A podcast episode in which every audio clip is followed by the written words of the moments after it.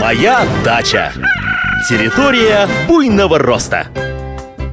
Здравствуйте, здравствуйте! В эфире информационно-познавательная, садово-огородная и цветочно-декоративная программа «Моя дача». В студии Михаил Воробьев. Сегодня тема, на которую мы поговорим, необычна и парадоксальна. Вы будете удивлены, но и садоводство, и фермерство, и сельское хозяйство в целом вредны для природы. Да, именно так. Выращивая культурные растения, мы вносим гигантский дисбаланс в экологию окружающего пространства. На больших площадях мы возделываем растения только одного вида. Например, картофель, пшеницу, яблони, землянику или ту же газонную траву. Но этими культурами интересуется не только человек. Поэтому на таких посадках в больших количествах начинают размножаться вредные насекомые и болезни. Чтобы не случилось эпидемии, садоводы применяют ядохимикаты – но при этом они уничтожают не только вредителей, но и всевозможную полезную живность. Далее, убирая урожай, человек выносит из почвы большое количество питательных веществ. Чтобы их восполнить, приходится использовать удобрения. Нередко их смывают талые или дождевые воды. В водоемах из-за этого начинают интенсивно размножаться микроскопические водоросли. В результате гибнет рыба и другие водные обитатели – но делать нечего. Практически любая деятельность человека отрицательно сказывается на окружающей среде.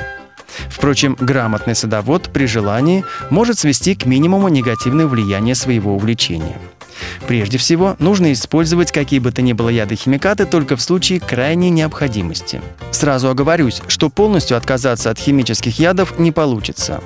Но, например, обработка в самом начале развития болезни может быть в меньшей концентрации, чем когда заболевание превратилось в эпидемию.